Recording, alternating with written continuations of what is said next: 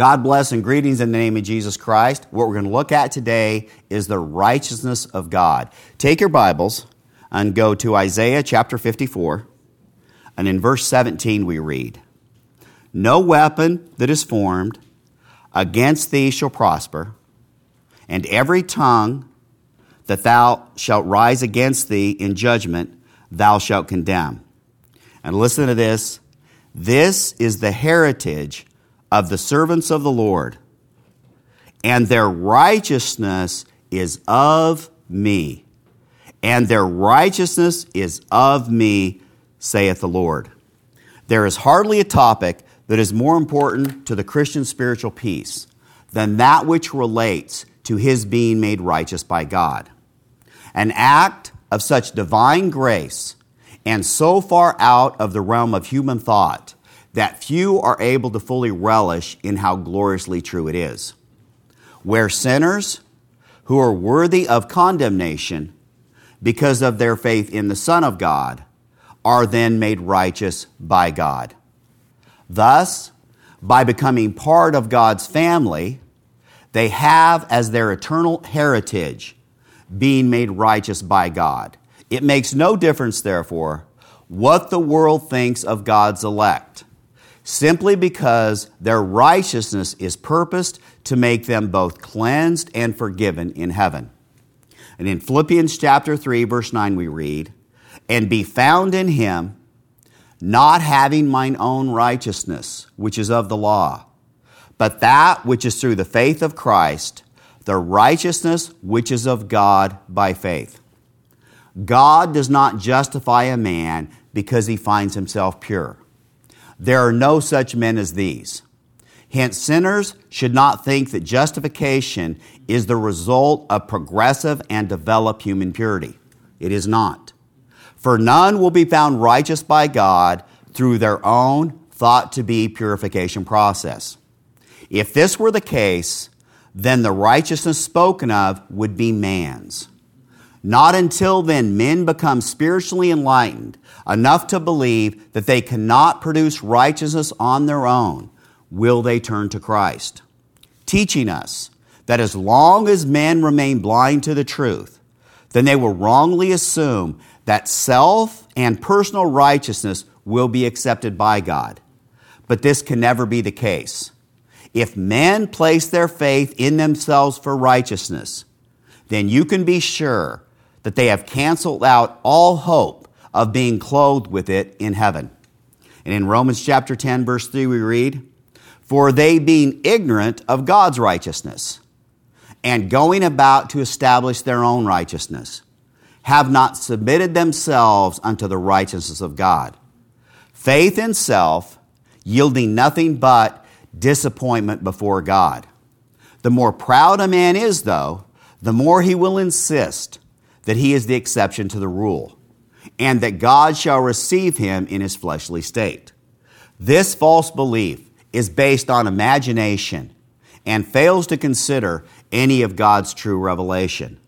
Even as the greatest enemy to men entering heaven is trusting in themselves, that through themselves heaven will receive them.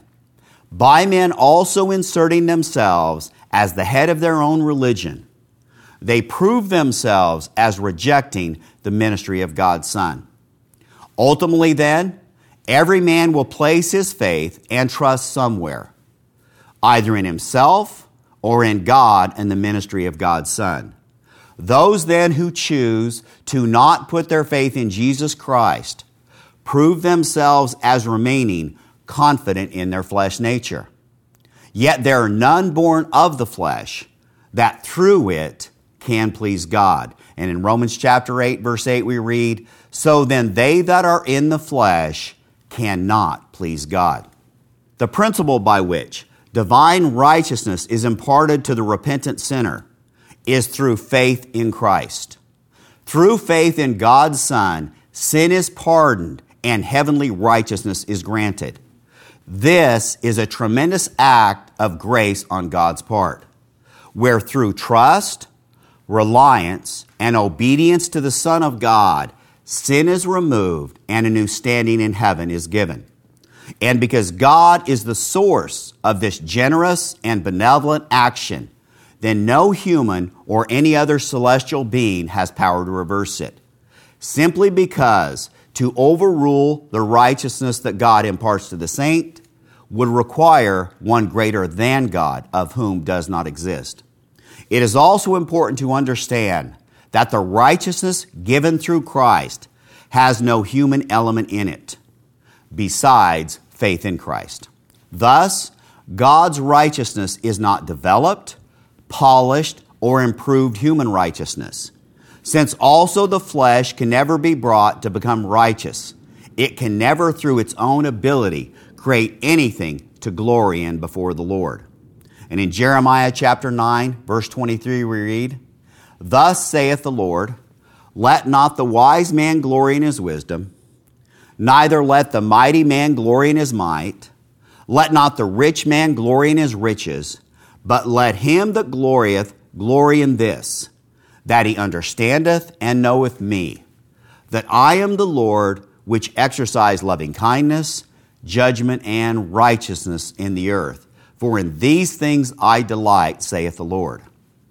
Repentance for fleshly sin, therefore, is critical for salvation since the flesh can never be either refined or reformed sufficiently enough to be saved, teaching us that that which is unable to be reformed can only then be forgiven. And in Romans chapter 10, verse 4, we read, For Christ is the end of the law for righteousness to everyone that believeth. Ellicott on this first. Christ is that which brings the functions of the law to an end by superseding it. End quote. With the coming of Jesus Christ, all other means of justification before God ended. So that if men still desire to be made righteous, then only by faith in Christ can this be accomplished. Thus, as far as God is concerned, no longer can righteousness come from anything or anyone other than through his Son. By superseding the law, Jesus replaced all religious ceremonialism and has instead brought about the principle of justification by faith through himself. Jesus is the sum and substance of obtaining God's righteousness, and apart from him, it cannot be possessed.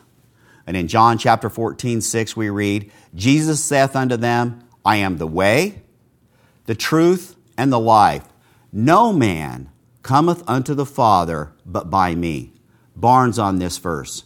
No man cometh to the Father but by me. To come to the Father is to obtain his favor, to have access to his throne by prayer, and finally to enter his kingdom. No man can obtain any of these things except by the merits of the Lord Jesus Christ. By coming by him is meant coming in his name and depending on his merits. We are ignorant as he alone can guide us. We are sinful, and it is only by his merits that we can be pardoned. We are blind, and he only can enlighten us. God has appointed him as the mediator and has ordained that all blessings shall descend to this world through him.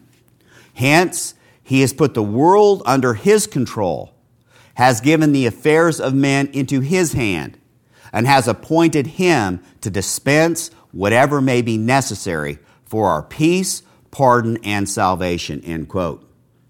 Understanding that only through Christ can heaven be gained puts us in a better position to realize that Christ alone is the sole path for gaining divine righteousness before the Father. How simple also has God made it for sinners to be justified in His sight. How clear a path has the Lord provided for those unrighteous in themselves to be justified in His sight.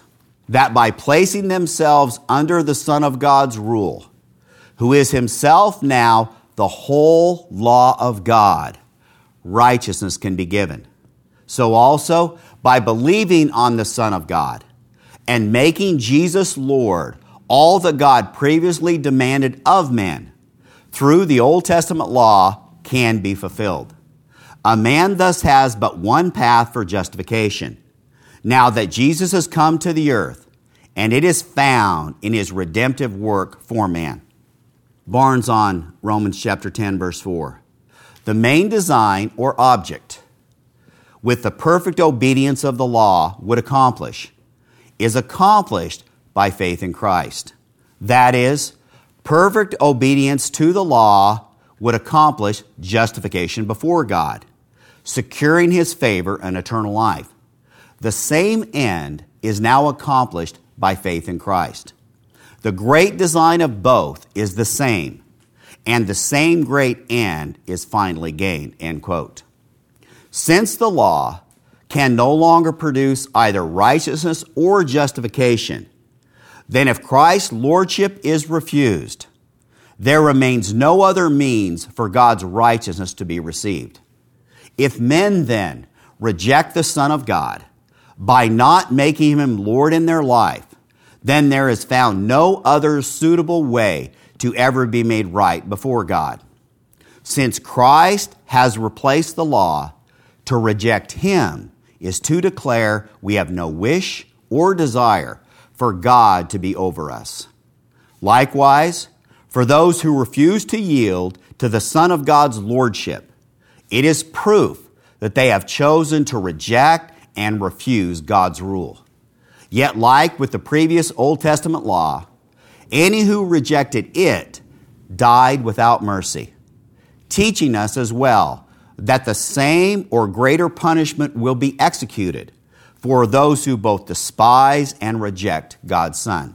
And in Hebrews chapter 10, verse 28, we read, He that despised Moses' law died without mercy under two or three witnesses of which sore punishment, suppose ye, shall he be thought worthy, who hath trodden under foot the Son of God, and then counted the blood of the covenant, wherewith he was sanctified, an unholy thing, and hath done despite unto the Spirit of grace.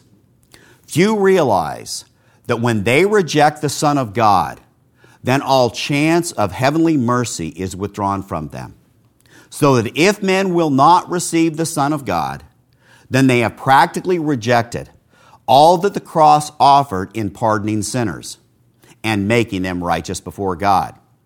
When then God's grace is trodden underfoot, there is divinely promised death without mercy, rejection of the Son, ultimately resulting in completely removing ourselves from any chance of receiving mercy from God. Those then who do not embrace Jesus because of hardness of heart and a lack of affection for divine goodness remove all hope of God's mercy being given to them. And since they have rejected He who came to die for sin, then sin and its punishment must be borne by themselves. Ellicott on this verse. There is no medium between the highest reverence and utter contumely in such a case to those who did not receive Jesus as Lord, but instead said he was a deceiver. Matthew 27 63, saying, Sir, we remember that, that the deceiver said while he was yet alive, After three days I will rise again, and one who deserved to die, end quote. Yet there is no middle ground between the reverence for the Lord Jesus and a rejection of his God given lordship over all creation. So also, if men will not yield to the Son of God and the grace of God brought through him, then they have proved themselves as creatures unworthy to be reformed. So that if Jesus is rejected, then all divine mercy for sin has vanished. For the saint, though, who has believed upon the Son of God, and yielded himself to both the Spirit and the Word of God as authority in his life, a much different future lies ahead. And because of justification for sin, then sin can no longer impede God's blessings from being parted to him.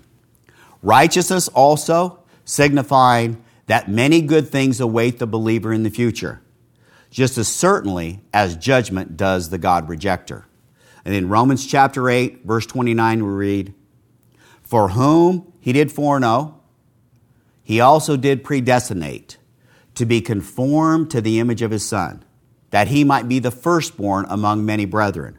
Moreover, whom he did predestinate, them he also called, and whom he called, them he also justified, and whom he justified, them he also glorified. What shall we then say to these things? If God be for us, who can be against us? Barnes on this verse. Them he also called, called by his Spirit to become Christians. He called, not merely by an external invitation, but in such a way as that they in fact were justified. This cannot refer simply to an external call of the gospel, since those who are here said to be called are said also to be justified and glorified. The meaning is that there is a certain connection between the predestination and the call, which will be manifested in due time. The connection is so certain that the one infallibly secures the other. He justified. Not that he justified them from eternity, for this was not true. And if it were, it would also follow that he glorified them from eternity, which would be an absurdity. It means then that there is a regular sequence of events. The predestination precedes and secures the calling, and the calling precedes and secures the justification. The one is connected in the purpose of God with the other, and the one, in fact, does not take place without the other.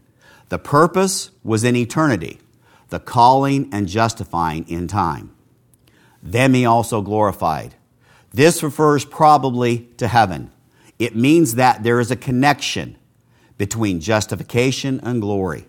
The one does not exist without the other in its own proper time, as the calling does not subsist without the act of justification. This proves, therefore, the doctrine of the perseverance of the saints. There is a connection, infallible and ever existing, between the predestination and the final salvation. They who are subjects of the one are partakers of the other. End quote. In between predestination and glory lies the believer's justification. Predestination was of God, the call was of God, justification is surely of God, and so shall, by God's divine will, the believer be glorified according to God's will. All is according to God's good pleasure, and all is the source of God's good will. Thus, just as surely as men are called by God through his Son, so also God is determined, shall they be equally both justified and glorified through his Son. And like with all God's gifts, imparting to men divine righteousness coincides with the very nature of God. The Lord is good, and we, his people, are the beneficiaries of that goodness. From then, God's good hand and purposed will has been given a heavenly standing of righteousness before himself. Lastly, let us emphasize the great reality that the righteousness that the believer receives through Christ is solely God's. It does not come from man, and there is nothing in man to make him such as God makes him in Christ. And though God has made it our possession, we should not think that it is because of any part of our flesh nature. Faith in Christ is the means by which it has been imputed to us. Consequently, to look towards any other place than Christ will only result in doubting its existence. By faith, then, we have believed upon God's Son, and by faith should we also trust in the righteousness given to us through His Son. Amen.